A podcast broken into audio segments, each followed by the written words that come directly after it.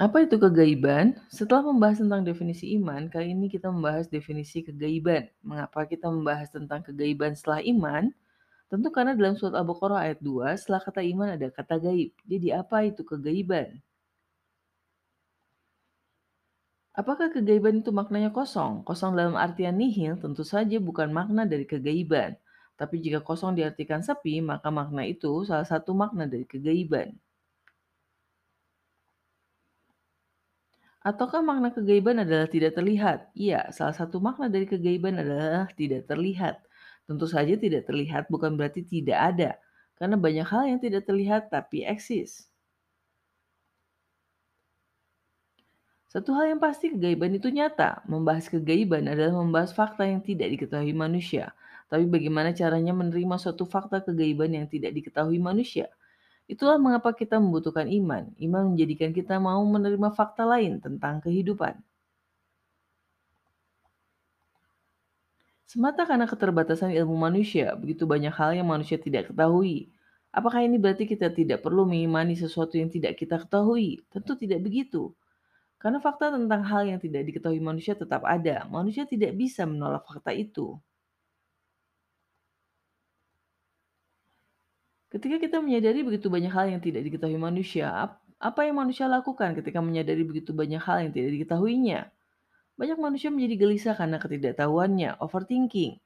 Just overthinking tidak akan memberikan jawaban. Maka apa yang bisa dilakukan manusia? Menyerahkan semua ketidaktahuan pada zat yang maha mengetahui. Lalu menyandarkan ketidaktahuan kita pada perkataan Tuhan. Tuhan satu-satunya yang memiliki semua jawaban dari semua pertanyaan manusia.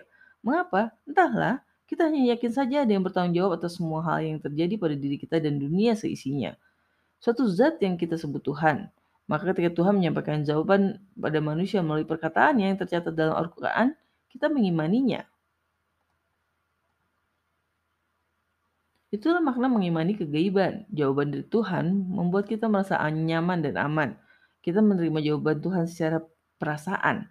Mungkin akal kita belum bisa menjangkau, tapi hati kita, hati kita merasa tenang dan nyaman dengan jawaban yang Tuhan paparkan. Itulah makna mengimani kegaiban. Allah satu-satunya yang mengilmui kegaiban langit dan bumi. Tuhan memaparkan semuanya dalam Al-Quran. Semua hal yang bahkan belum sempat terpikirkan oleh manusia. Karena waktu hidup manusia yang sangat terbatas, mestinya manusia berterima kasih diberikan jawaban yang bisa memuaskan segala ketidaktahuan mereka.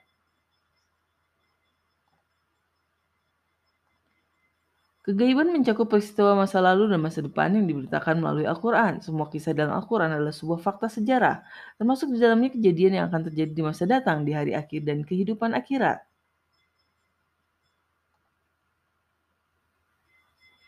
Kegaiban mencakup segala hal yang dirahasiakan. Kegaiban juga mencakup segala hal yang dianggap manusia tidak ada yang mungkin bisa mengetahuinya. Tapi jelas Tuhan mengetahui apa pun yang disembunyikan oleh makhluknya, bahkan apa yang tersembunyi dalam jiwa. Kegaiban tidak sesederhana yang kita duga, maka mengimani kegaiban pada dasarnya adalah mengimani bahwa ada jawaban dari semua ketidaktahuan kita. Terima kasih sudah menyimak, tunggu konten kami selanjutnya.